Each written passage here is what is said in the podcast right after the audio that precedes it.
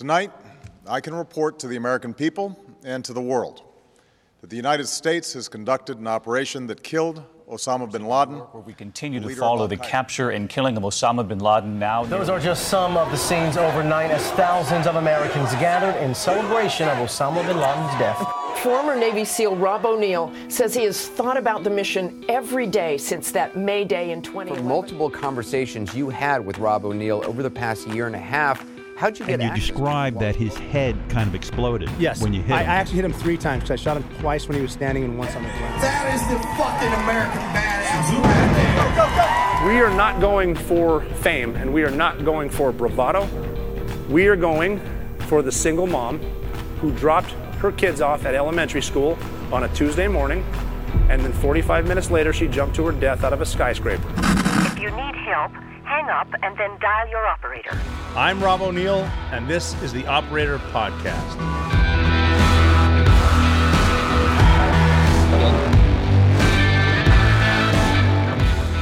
Okay. Happy Friday. It is Friday today, and this is episode 59, which is great. Thank you for coming along on the Operator Podcast. Here's where we talk about stuff. I talk about stuff. I don't have a guest today. And I hope you listen and follow at McHooyah, M C H O O Y A H, McHooyah. And then at the Operator Podcast, and just uh, give me some feedback on what you uh, think about today's show. If there are any questions you would like to have answered, because I've personally noticed that when you uh, pick up a phone and go on the internet, you can find all kinds of cool stuff to talk about. So if I'm, if I'm missing something, be it military or military training, more guests or fewer guests, hit me up. And I do read them. When I get spare time, I go through them, and most people are pretty nice, and I appreciate that. Trying to be cordial. I'm trying to be. I'm trying to be nicer myself too, so that's good. Today we're we're going to cover a couple different things. It's Friday. We already mentioned that. Um, stuff going on around the world. We'll touch on some potential stuff in Russia or involving Russians and the Wagner group and the Wagner group. I don't know again what we're calling it. I keep hearing it both. A lot of I guess people in Europe get pissed when you call it Wagner because they're mercenaries. Uh, but and Wagner's a composer, and I'm sure um, someone will hate him too because of colonization. Or we always can manage to to um, get mad at each other for stuff that happened a long, long time ago, where none of us were involved. So we're gonna talk about whatever went down there. There was a a debate that just happened. That was kind of fun to watch. I watched that. Uh, quick trip to Dallas, eventful, and um, now just around around the house for a little while, and then the, the, the season starts up. So we're going to do some traveling coming up, and I will tell you all about that. We could talk about airlines if you want to hear about them, my favorite ones, and what I like about them, if you care, and what airlines you like, or if it's better to take the bus or just drive. But I'm going to get to that, all that great stuff, in about uh, 90 seconds, because first, I do need to ask you this. Are you sick and tired of the web of lies spun by the Biden government, concealing the truth about inflation and the value of our dollar?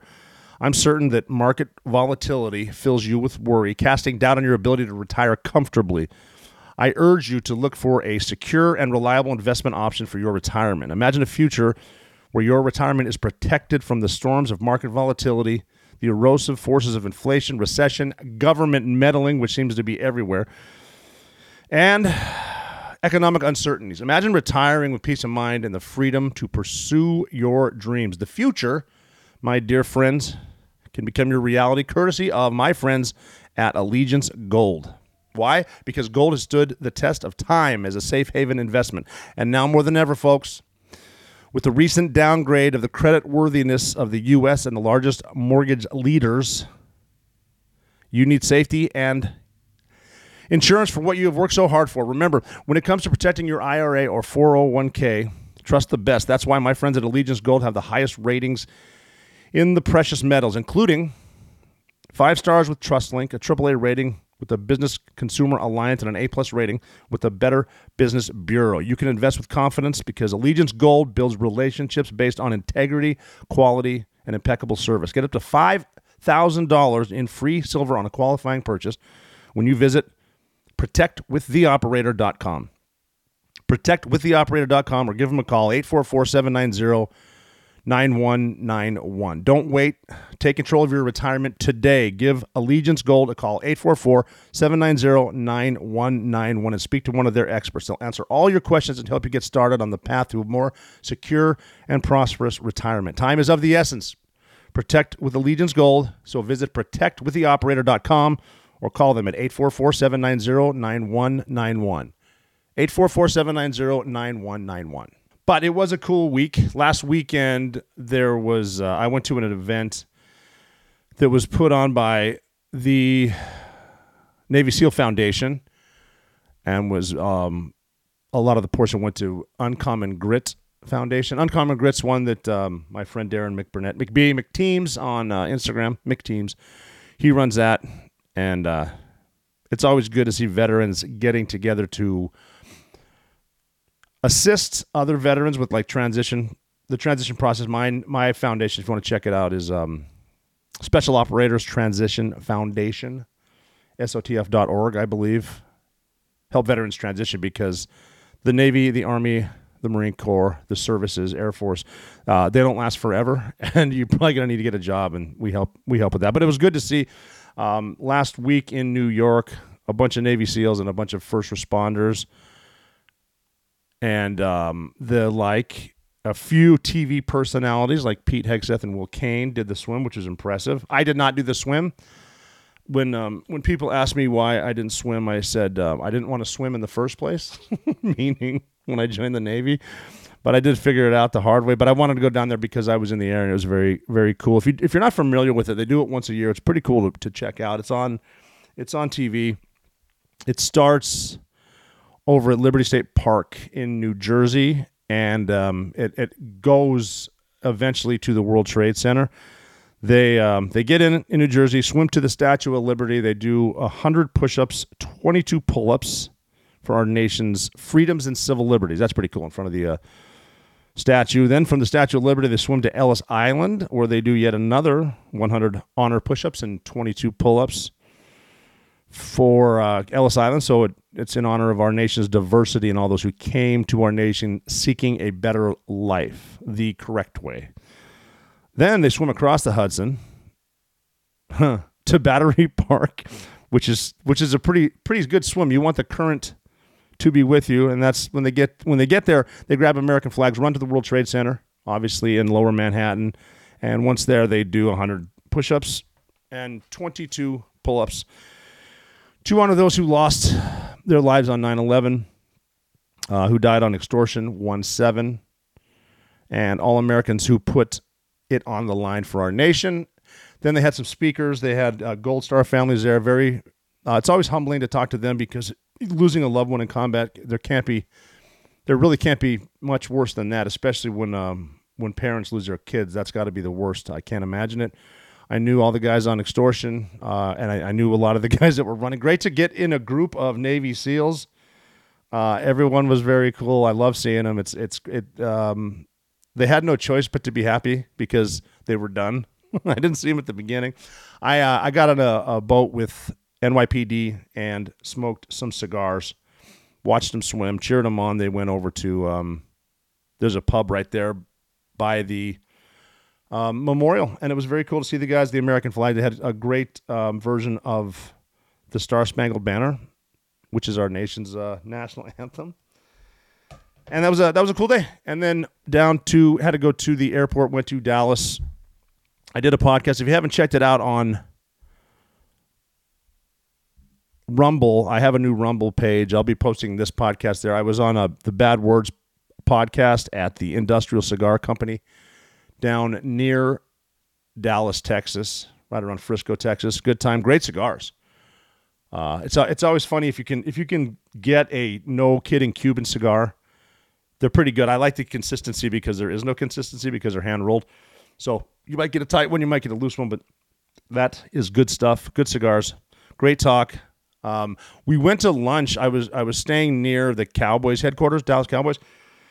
They uh, they got a practice facility there that's really cool. Their headquarters, and then there's a restaurant, the Cowboys Club. We went there, had a great lunch. The Cowboys, for I mean, I've been to AT&T Stadium for a game, a couple games, but one in particular on Thanksgiving a few years back. And we had Thanksgiving dinner there in the owner's suite, and that's just cool, man. They, I don't, you know, I grew up a Redskins fan, so not necessarily a Cowboys fan, but the Cowboys, they definitely do it right. They're a very classy organization, cool place. They got a the not AT and T Stadium, but their practice facility.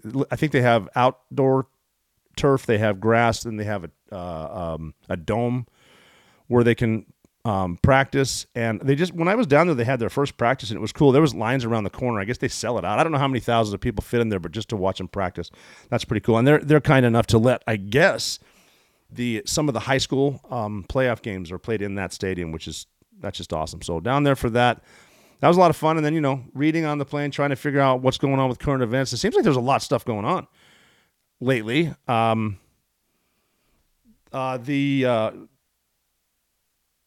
there was a, a, hit apparently on um, the head of the. We talked about the Wagner Group or the Wagner Group.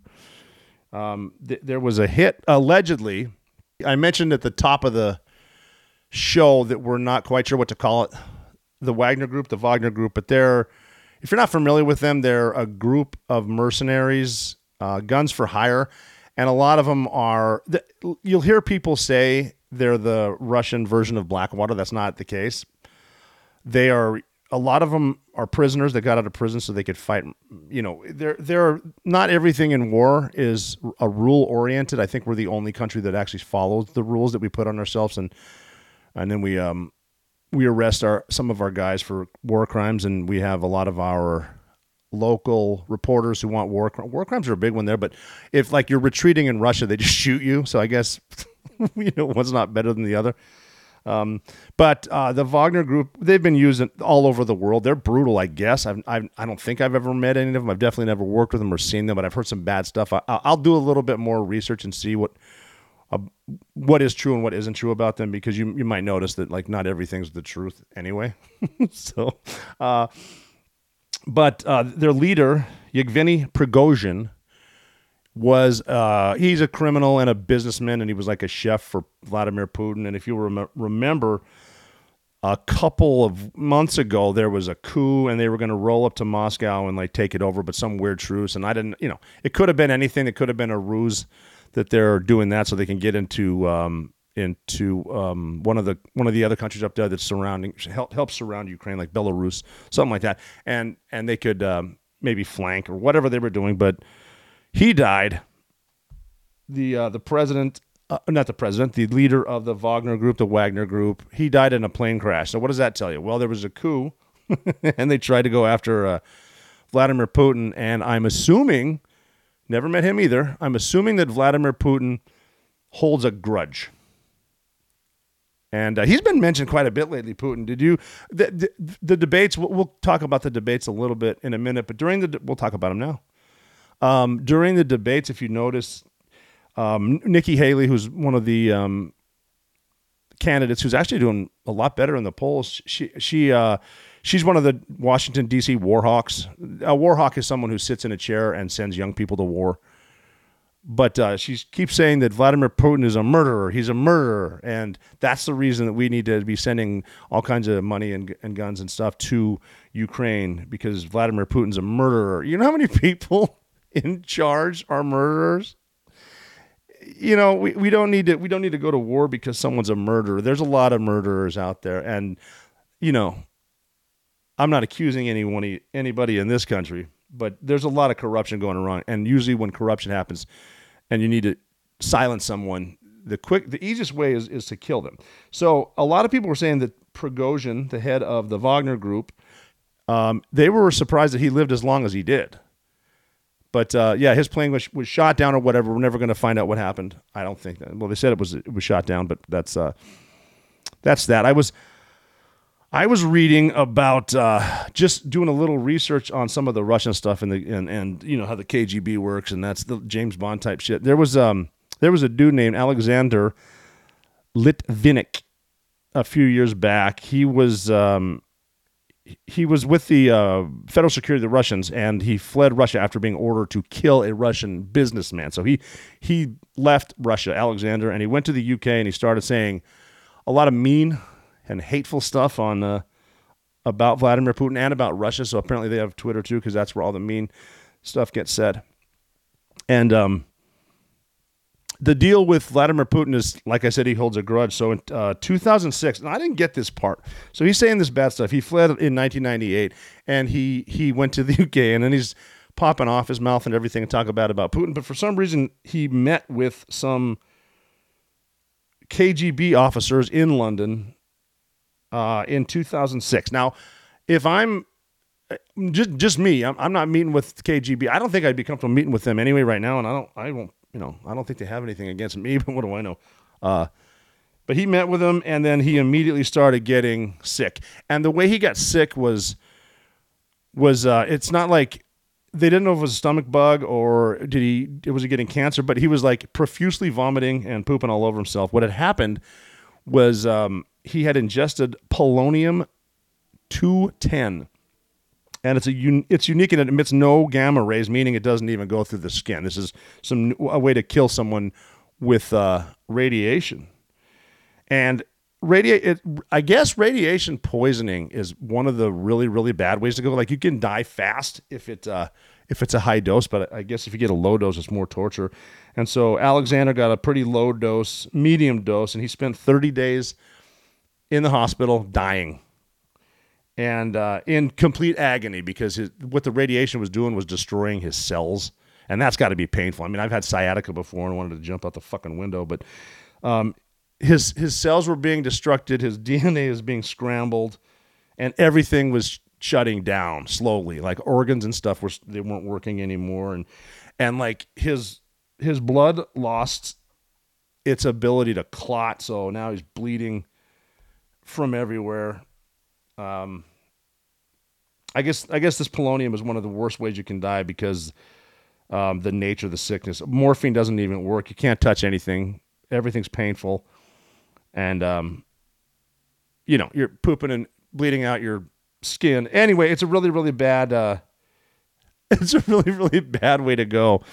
If so, basically, I guess the, the the moral of this story is if you say anything bad about Putin and he really doesn't like you, the probably the best way you can go is having him shoot down your airplane. But anyway, he's gone. It's going to be something to see what happens in Ukraine and in Russia and actually with China because everyone's saying if Russia wins, you might as well be handing it over to China. But if you haven't noticed, we've been handing it over to China, um, selling our souls to China so they can dominate the world. And that's, uh, I guess somebody asked artificial intelligence when World War III was going to start, and it predicted like March of next year, which makes sense if they're going to do anything. If, if, it's not even an if China is going to take Taiwan, it's when.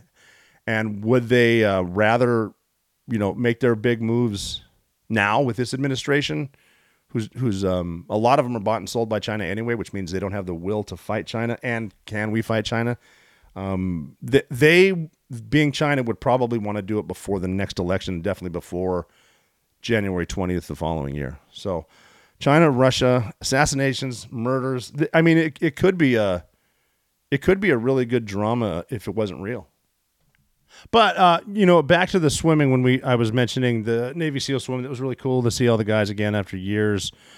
See how uh, I'm pretty sure I might be the only one who's gotten a little chubbier. They look great. Um, um, they swam across the Hudson River uh, outside of New York, and it's historically a dirty place. I think one guy told me that he actually swam into two rats, which is awesome. rats in the water. If you haven't seen the rats in New York City, it's crazy. Uh, they are big rats to the point where they're actually uh, they attack people. They will they will run at, they will run right at you. They're not they're not afraid of you anymore. The roaches get pretty big too, but they don't attack you. They're just all over the place. And there's smaller ones too. Yeah, New York's got some funky stuff. Anyway, that's the Hudson. And they were in that. I was not. I don't think I'm going to get in. If you're looking for me, don't check the Hudson. I will not be in there. I might, I could be near there, but not there. The the swimming thing is always funny. Those I mean, those, and those guys were hauling ass. There's some good swimmers there too. Uh, I I famously did not know how to swim when I joined the Navy. I ended up learning it, learning how to do it. I, and I'd recommend swim lessons even even for people in the military because there's better technique. I've we had some people who I mean they don't look like what you would think a Navy SEAL would look like, but they knew how to swim. A lot of when you get to SEAL training, you run into a lot of water polo players, college level swimmers, and if you have the technique down, that's good. I, I think I eventually got the technique. I, I did think that going through SEAL training, obviously I, I wasn't going to quit, but I, I thought the reason I wouldn't make it would be because I failed the swim. I did fail one swim one time. And I'm blaming that straight up on ignorance because I thought if I put on a different set of fins, I could swim faster because I wanted to swim faster. And you don't need to win the swims in SEAL training. I mean, it pays to be a winner, but you just need to pass the times. You want to do that. But for some re- weird reason, me not having much experience swimming, there is a difference between subsurface fins and surface fins. And I thought I would try a pair of dive fins, um, which is a horrible idea. So trying to swim on the surface with dive fins, it doesn't work very well. I imagine you could turtle back when you just swim on your back, kind of like you do before you go underwater, but you're not going to swim fast enough to pass the times for Bud. So I did. Uh, I did fail that and got yelled at, and uh, they made fun of my fins, and I got counseled. That's what happens. You can fail things in SEAL training, and they will let you stick around, but you can't fail too many because they'll boot you out. But fortunately, that was the last one. I failed that in first phase, didn't fail anymore. Got to SEAL Team 2 after Buds, where I learned that SEAL Team 2 was known to be the, the most strict on PT in the mornings, on working out. um, because they were the first two teams, SEAL Team 1 on the West Coast and SEAL Team 2 on the East Coast, were known for working out. Uh, we had in Virginia a two mile ocean swim every Tuesday. And that doesn't matter if it's February. And that does suck. And that was actually fun to watch people try to get out of swims. You could do different things. It was amazing how many uh, guys, because you go to the platoon hut in the morning before. The way it works is you go in early, your platoon gets a head count. You you know gives it to the chief. He gives it to the officer. The officer gives it to the other officers. Then you go out to quarters, um, and quarters is when you get in front of the man. Usually, everyone's lined up by platoon, and then you got your um, admin people and whatnot diving, and um, sub ops that is diving, and then um, like engineering and shit like that, and then the platoons, and they put out the word, and then you know, you go on with your day. It was amazing. I mean, there's a difference between swimming in the summer and swimming in the winter. The summer swims are actually awesome because Virginia Beach has nice. Uh, the uh, the current comes up from the south and the water gets nice. In the winter, it sucks balls. It's usually snowing sideways and raining at the same time. I know I said it, and uh, you know the current's going against you, and it's cold, of course. But um, when you go up to the platoon hut, it's amazing on Tuesday how no one's not no one, but most people aren't in their PT gear and they're in their uniforms because they have a dental appointment that morning or because they have a medical appointment that morning. Or I have to meet with, sometimes I have to meet with the JAG or NCIS that morning. Uh, it always seemed to be on a Tuesday because you schedule your appointments. You, I mean, even if you schedule your dental appointment two months out, you aim for the Tuesday. That's the slot you want so you don't have to swim. And there were other guys too that were funny that they made us, we had to start showing up two quarters in our wetsuits so that the the XO could, the executive officer could look at the platoon and see who's in their wetsuits and who's not. And then he can hammer the OIC. Why aren't these guys swimming? They just loved to make us swim. They loved to make us do workouts. But a lot of guys uh, had on the camis. They get yelled at. A lot of guys would have their wetsuits on and then go. They had to go take a poo. So they run into the head and they close the door and then pretend they're shocked that they missed the bus because the bus will drive you over to Lesner Bridge, which is a eh, probably two miles away, and then you swim from Lesner Bridge down to um, the other bridge, the Bay Bridge Tunnel, uh, and it's pretty funny. Oh, I was in the bathroom. The bus left without me. I guess I'm not swimming today. But yeah, doing all those swims, um, and then eventually getting lessons, which is good. Swimming in the pool, a lot of pool drills. We associated um, water with a lot of what we did, everything from skydiving to workouts. We would someone invented a game called underwater hockey. I know a lot of guys now they do like the kettlebell stuff underwater. I mean, there there are dudes too. If you look on on some of these some of these websites, like Mitch Aguiar from uh, Massive, Mitch Aguiar Smash and Frog, great supplements by the way. He's a kick-ass jujitsu guy, violent hippie jujitsu. He, uh, I've seen clips of him on TV. I got to get him on the show. I'm going to get a studio, get him face to face. I've seen him do the 75 meter underwater swim, which is just ungodly. The 50 meter underwater swim is what you have to do to get through SEAL training. That's one of the evolutions as far as swimming and as far as water. But he's doing the 75 meter, which is just incredible. And guys are doing the kettlebell stuff underwater, which just do, just do me the favor. I mean, it's good to. That's probably really good for your cardio. Just have a safety swimmer, and a safety swimmer is not someone who's down there with you and and and competing. You know, if you're doing kettlebell drills one on one and you're competing, a lot of guys are competitive. A lot of, of women are competitive. And all of a sudden, you're both holding your breath trying to beat the other, and you both have a shallow water blackout with no safety swimmer. That's a bad day.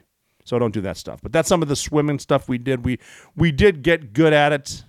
Nighttime swims are fun. I just did a nighttime swim off the coast of California uh, uh, to prove great whites won't attack you, and and I was right that night. They might, they can, um, but you're not on the menu for them. Um, and um, one of the we we actually swam in combat. I mentioned the time we swam to a well swim swamp um, grape. What do they call grape farms? You can hear the rats again above you. The rats seem to follow you around. There's rats in Iraq too. Um, you know, we swam into get in, right into a gunfight, you know, and it was like it was almost like a video game thing where you're in the swamp and snipers are going up, and we had one of our snipers, a kick-ass dude, um, climbed up to um, to try to get a, a cover cover on us because we had taken a little bit of fire. So he got a ladder and he climbed up after a swim. So swimming is important if you're a Navy SEAL, and other people swim, obviously. Um, but climb up, and uh, he got to like the second deck and he unscrewed a light bulb so he could sneak up on the guy trying to shoot us from the roof. That's pretty cool. Spared the spared the chick, shot the guy, saved the day, got the girl. Um, and then we got in a gunfight there. That was the time when when the newspaper came up after we killed um, fifth, no, nine, 17 guys. We killed 19 of them. Didn't hurt a woman or child. And the newspaper came up and wrote a story. And the headline was uh, they were ninjas and they came with lions. That story. It's in it's in my book, The Operator. The lions, of course, were the Belgian Malinois, which uh, which will do that. But that was one of the swims that we did use in combat. Um, they torture us so much with swimming in SEAL training that I've actually seen SEALs walk a long way out of the way to avoid getting their feet wet. But when we train, especially on recon and surveillance, especially at SEAL Team 2, we love to live in swamps because they say that if you can live somewhere where nobody wants to go, they won't find you. And that's true. But um, it sucks. We make a lot of things suck. It, it, looks cool, some of it ain't cool.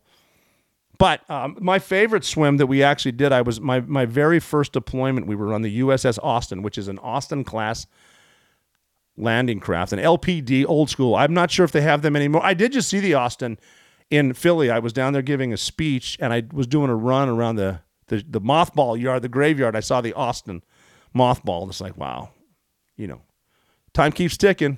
You're not going to be in the Navy, for, the Navy forever. That's your first uh, first deployment right there in the in the graveyard.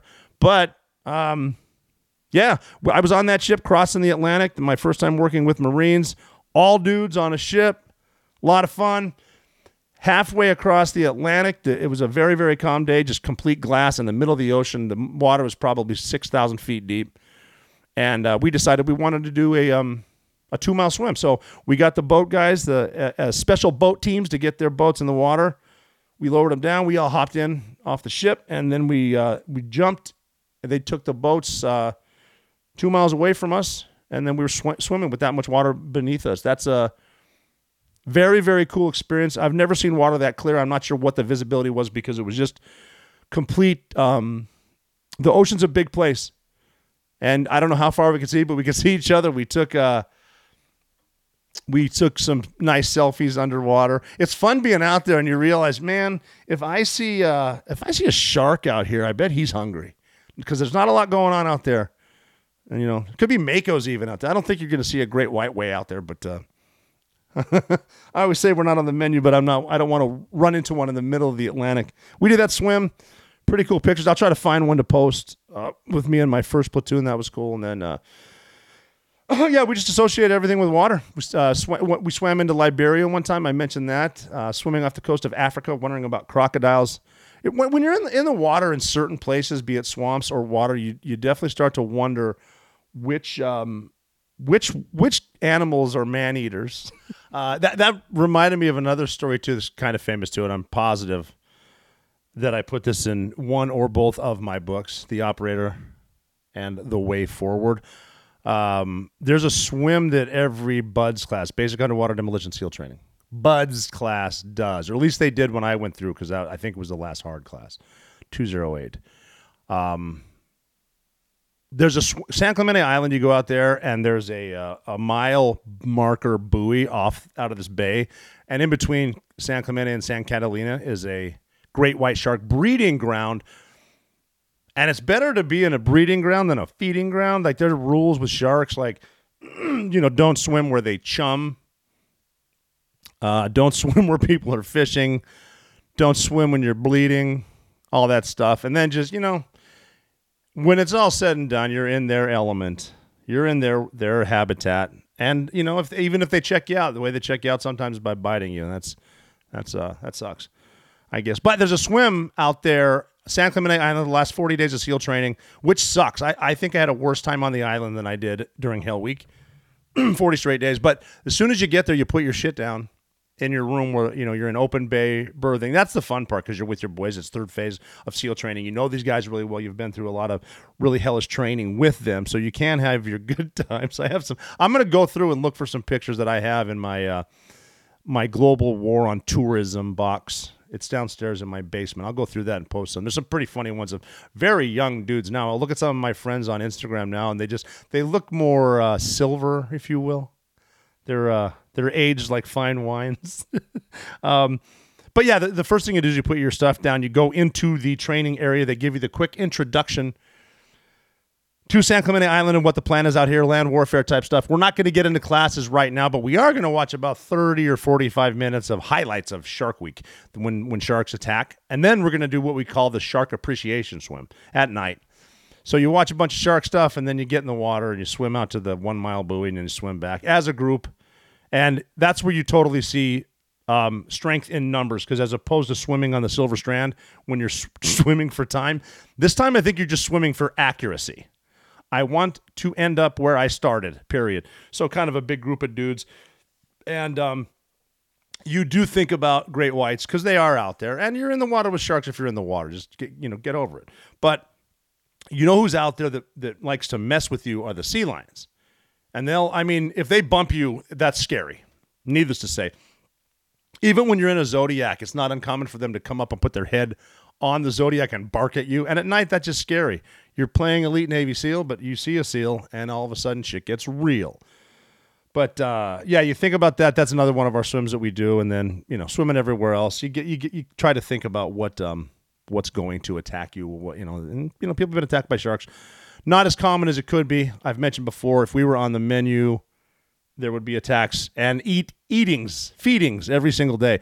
But since we're talking about animals that attack, because I, I don't know why I just came up with that, but I was also reading the newspaper today about uh, there's a thing going on, I guess, in um, in Connecticut where apparently there's a big black bear uh, community. I guess there's a lot of black bears. There's something like 1,200 black bears in Connecticut, and uh, worried about public safety, Governor Ned Lamont recently signed into law a measure that allows residents to shoot and kill bears under certain circumstances. If a person reasonably believes a bear could seriously hurt a person or or a pet, so you can defend your pet, or if a bear is trying to enter a building with humans inside, you can shoot it, which is a blue state uh, and a blue governor, I'm assuming. They don't like guns. Guns are bad unless you're fighting a bear. It also oh, it also prohibits intentionally feeding potentially dangerous animals like bears on private property. And I guess earlier this month, um, a four-year-old ran up. A four-year-old was running up the driveway, sobbing. I saw a bear, a golden retriever, chased the bear off, which is cool. Um, but uh, yeah, so Connecticut is the only state in the Northeast with a significant bear population, but no bear hunting season.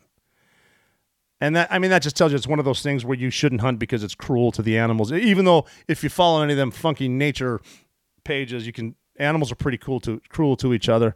But this new law in Connecticut uh, is essentially it's, it's a stand your ground against bears, bear encounters, and uh, it's kind of a modest step, but if you can get a gun in Connecticut and they don't have some ridiculous restrictions on your ammunition, because nobody needs that many rounds unless you're fighting a bear. But that goes to tell you too, if there's no hunting season, which is I think is natural because we are predators, we should be at the top of the food chain, and, and well, not at the coast of San Clemente Island, but we should be, and you, we should hunt. We use animals. We have our canine teeth. We're, we're made to eat meat, even though they want us eating bugs, because they, you know, that's another example of they trying to see how far they can push us and what we will put up with. And apparently, if you didn't notice the great debacle of 2020, we will put up with a lot of bullshit.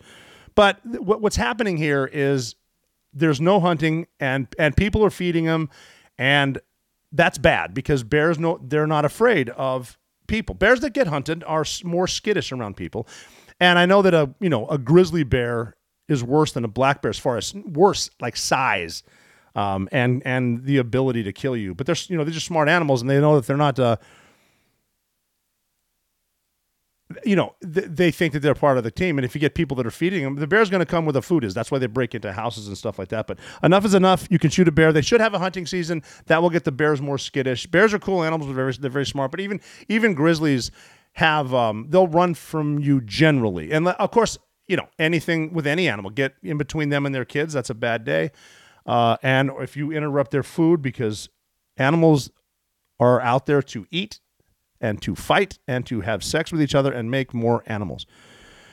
But I mean, even in Montana, because a lot of people are they're kind of do-gooders, especially the people from California that come to Montana because they don't want a gun because guns are the root of all evil, as they say. So they have bear spray and bear bells. You can ring a bell and the bear won't. The bear will run, run away, which actually the opposite happens, kind of like most decisions leftists make uh, their good intentions backfire. Like if you look at basically any any Democrat run city, you'll see that. Um, but the bear bell turns into a dinner bell, and that's what it is. So a gun's going to help you in that situation if you need to use a big enough gun. I don't, you know, I don't want. I'm not saying kill the bears, um, but if you have to, you can. You're not going to kill them with bear spray, which I guess works better on dogs. I don't know. I uh, I'm not going up in the, those hills without them, uh, without guns. But I was looking for um because we're talking about animals that eat people and swimming and stuff like that. Obviously, I mentioned grizzly bears. They've been known to eat people sometimes. Um, there's an island up in Alaska where they said they put the bad bears, meaning a well, a grizzly or a Kodiak, I guess. Kodiaks and grizzlies are both brown bears. Kodiaks are just bigger. You want to know why? Well, because they live on the coast and they eat more fish.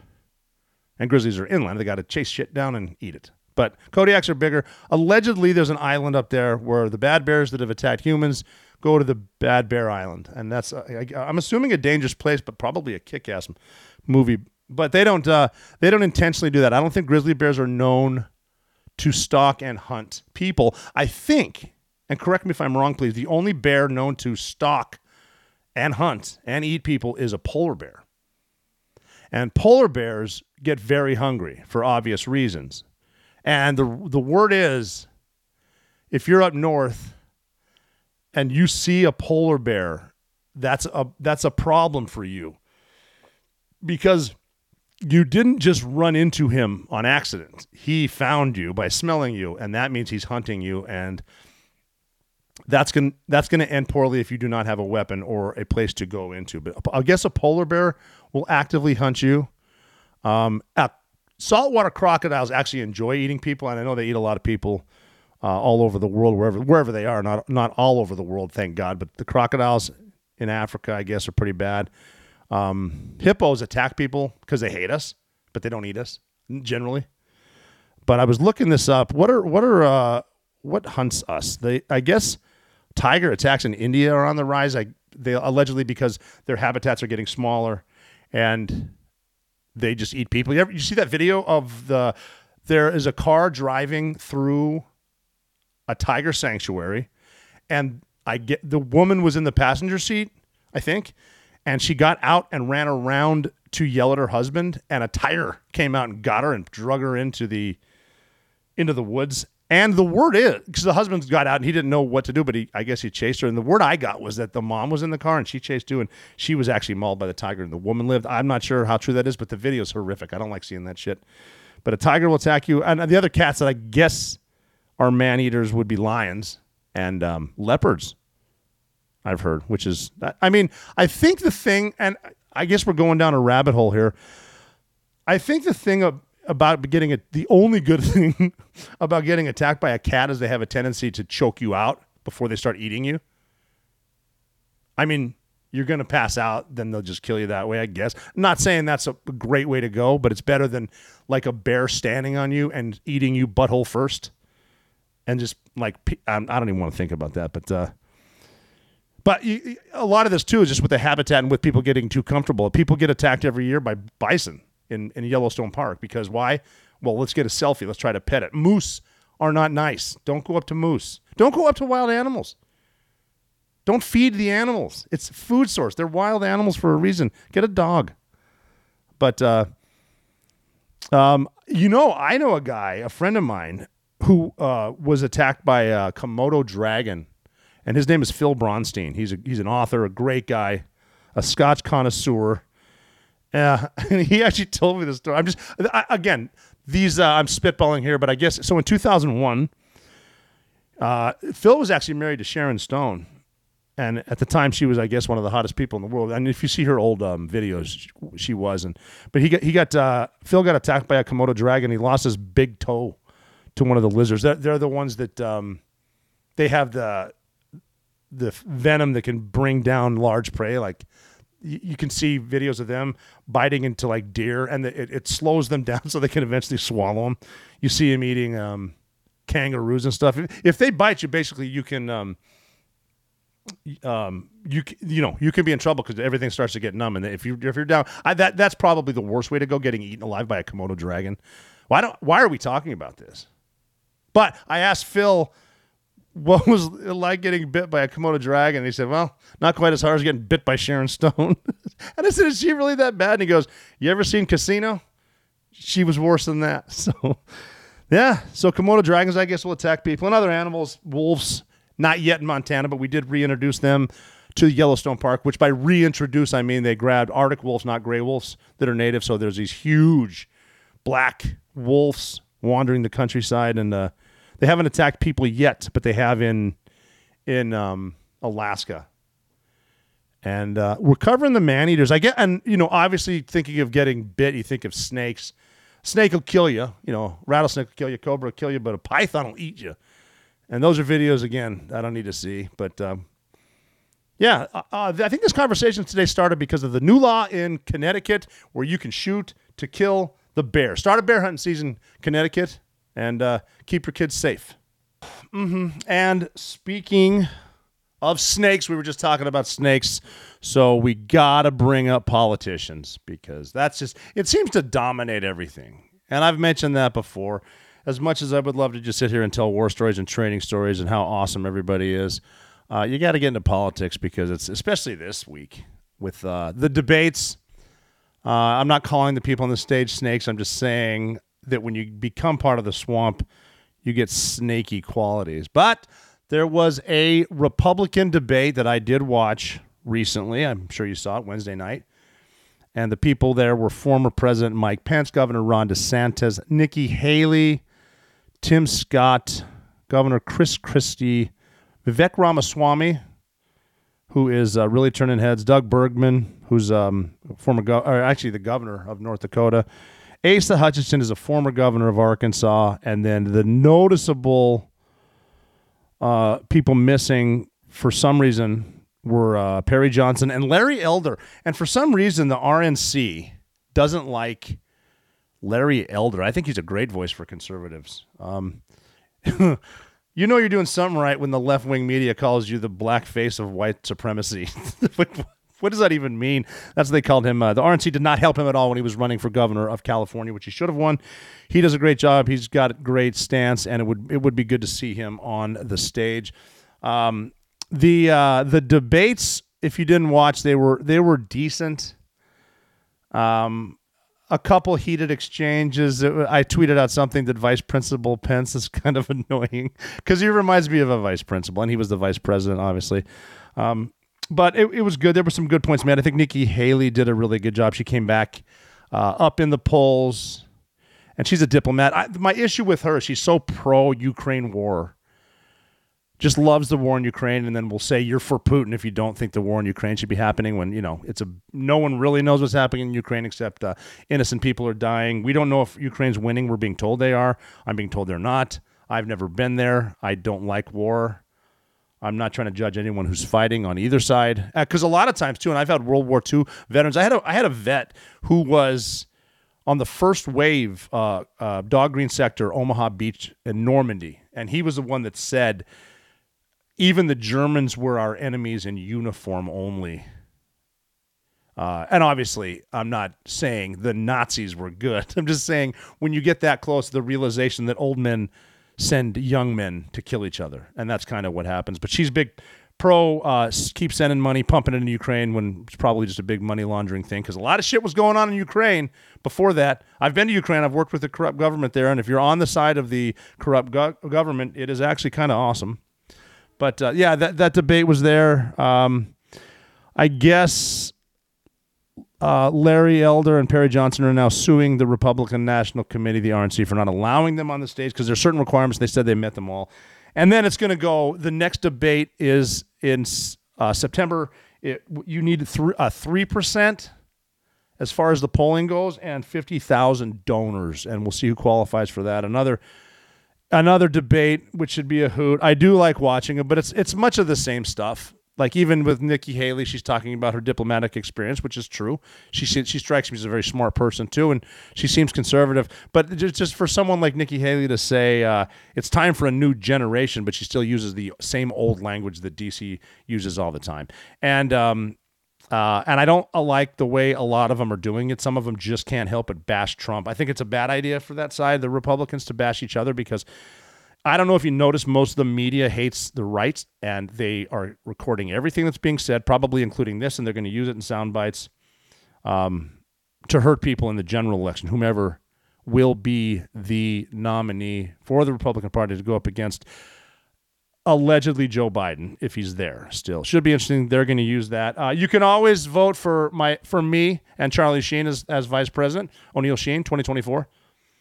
Um, the our our campaign is the only problem is what if we win, and then our buttons say somebody's getting nuked. I thought it was pretty clever. Uh, should, there's things you shouldn't joke about. That's probably one of them. But if you go to RJO Apparel, you can find O'Neill Sheen 2024. They even have our pretty faces on there. They, uh, I had the artist who drew it make me a little bit more tan because I posted a picture of myself in New York, and uh, it's always clever when people on the internet remind me that I need sunscreen.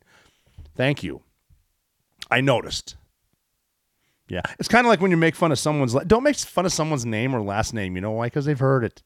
You're not breaking new ground there. It's like when you're when someone's at a book signing, they're signing the books. You don't need to ask them if they have cramps in their hands because they probably do have cramps in their hands. But yeah, the debate was fun. I did. I did. I watched it in its entirety. I will watch them. I do like to get immersed in a lot of stuff like that, and I watch the news to see who's doing what. I question why people do certain things because I've worked with pretty much every major uh, media outlet, and um, and uh, I've had a I've had really good experiences with with the on air talent and with the producers. Uh, everyone's usually pretty cool. They're very smart. I, I, often wonder why they um why they do certain things because most people on TV are smart, but there's definitely an agenda because some of these some of these outlets and you know who I'm talking about are spewing out straight horse shit.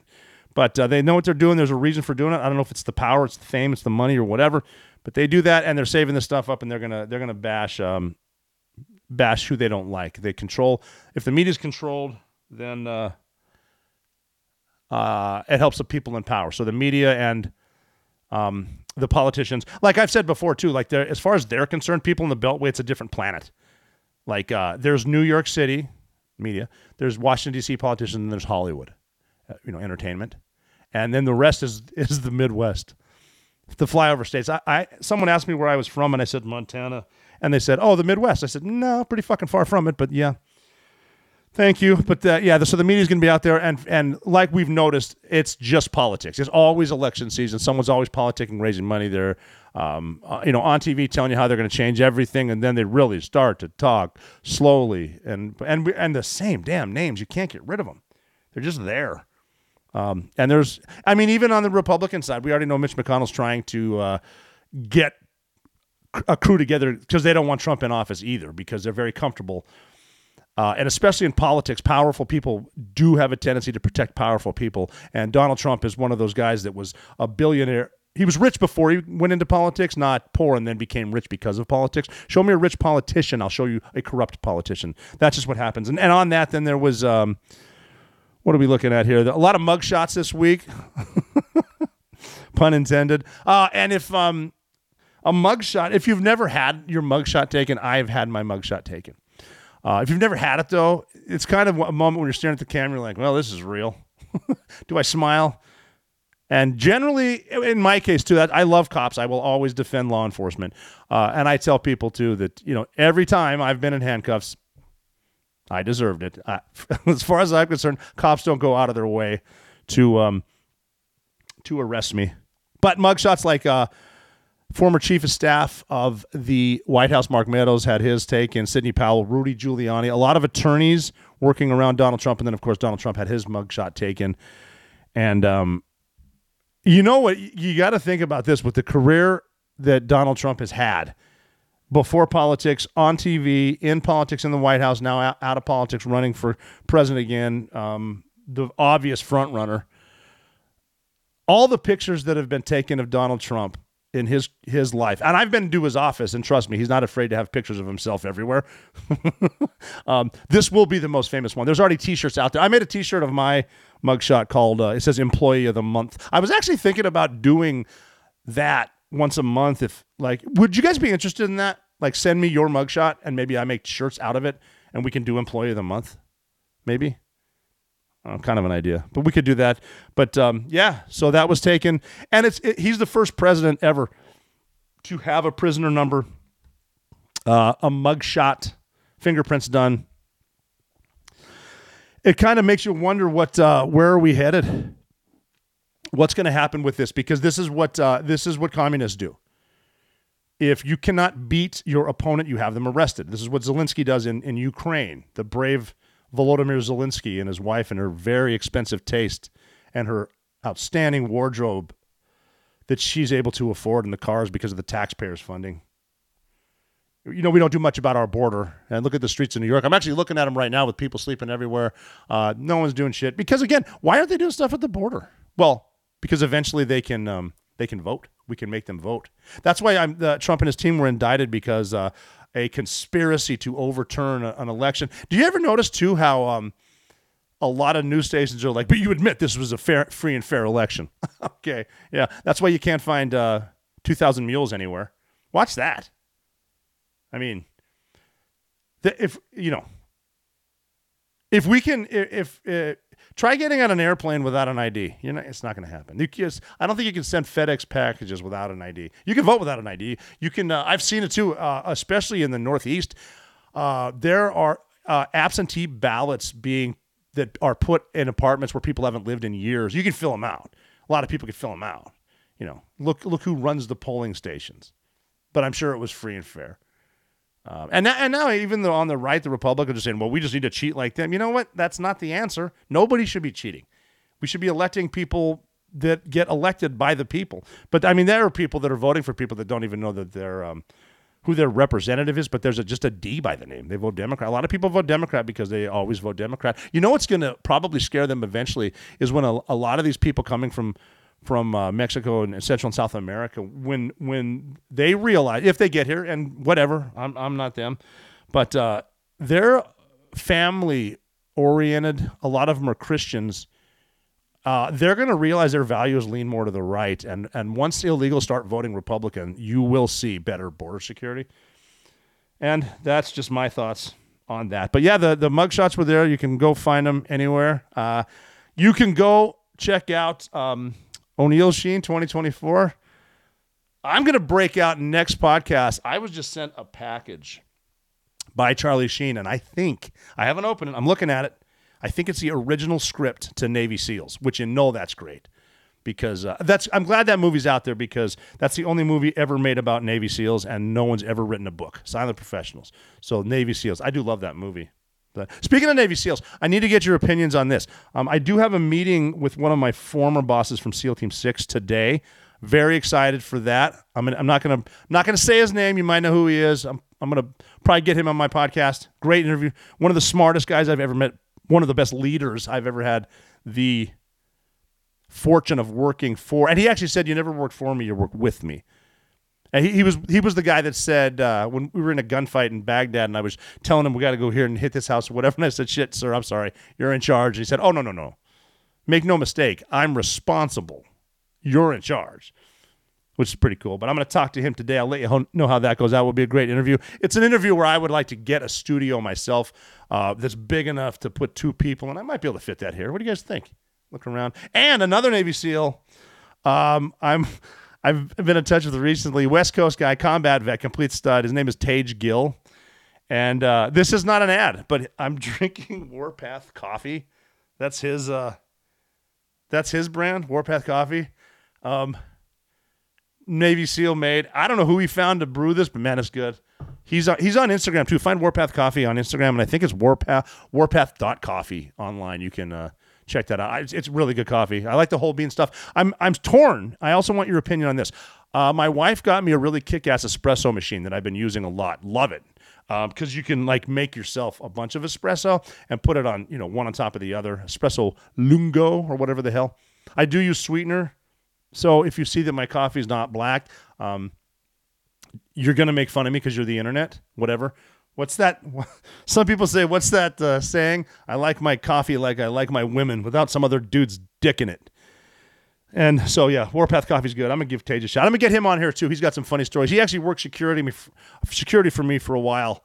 One of the points where uh, I was giving like 250 speeches a year, a lot of travel uh, on certain airlines, one of which I'm not allowed on anymore. I remember uh, he was my security guy, and we went to uh, we went to this huge event and and it was a dinner before the event. We're sitting there and they're giving a guy a retirement thing and and you know this is his company and everyone knows him and loves him. Big place. We don't know these people. I you know i got a, a brief on what to talk about to their company and get on stage and i'm sitting there and they're playing this um, career highlights of this guy on like a PowerPoint slide and it's the sweet music and the family. And it was a long, I mean, hey, the, you know, the guy got the gold watch in the 40 years at the company or whatever and I get a text from my security guy, Tage. He's sitting over there and says, I want a raise. it's because he had to sit through that, which is fun. But yeah, Warpath Coffee. I'm going to get him on. Check that out.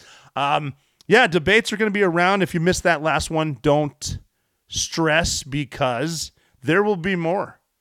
Uh, and it will be interesting. It's always fun to watch the swamp creatures get afraid of the outsiders because if Donald Trump gets back in office, I think it's going to be uh, it, it's definitely going to be something to watch because the media hates him. They don't know why they hate him, but they do, and half the country hates him. They're not sure why either.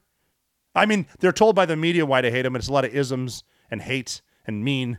Uh, the policies are good. I like the gas. I like to be able to afford groceries. I do like uh, border security, and I like to uh, be respected by other countries.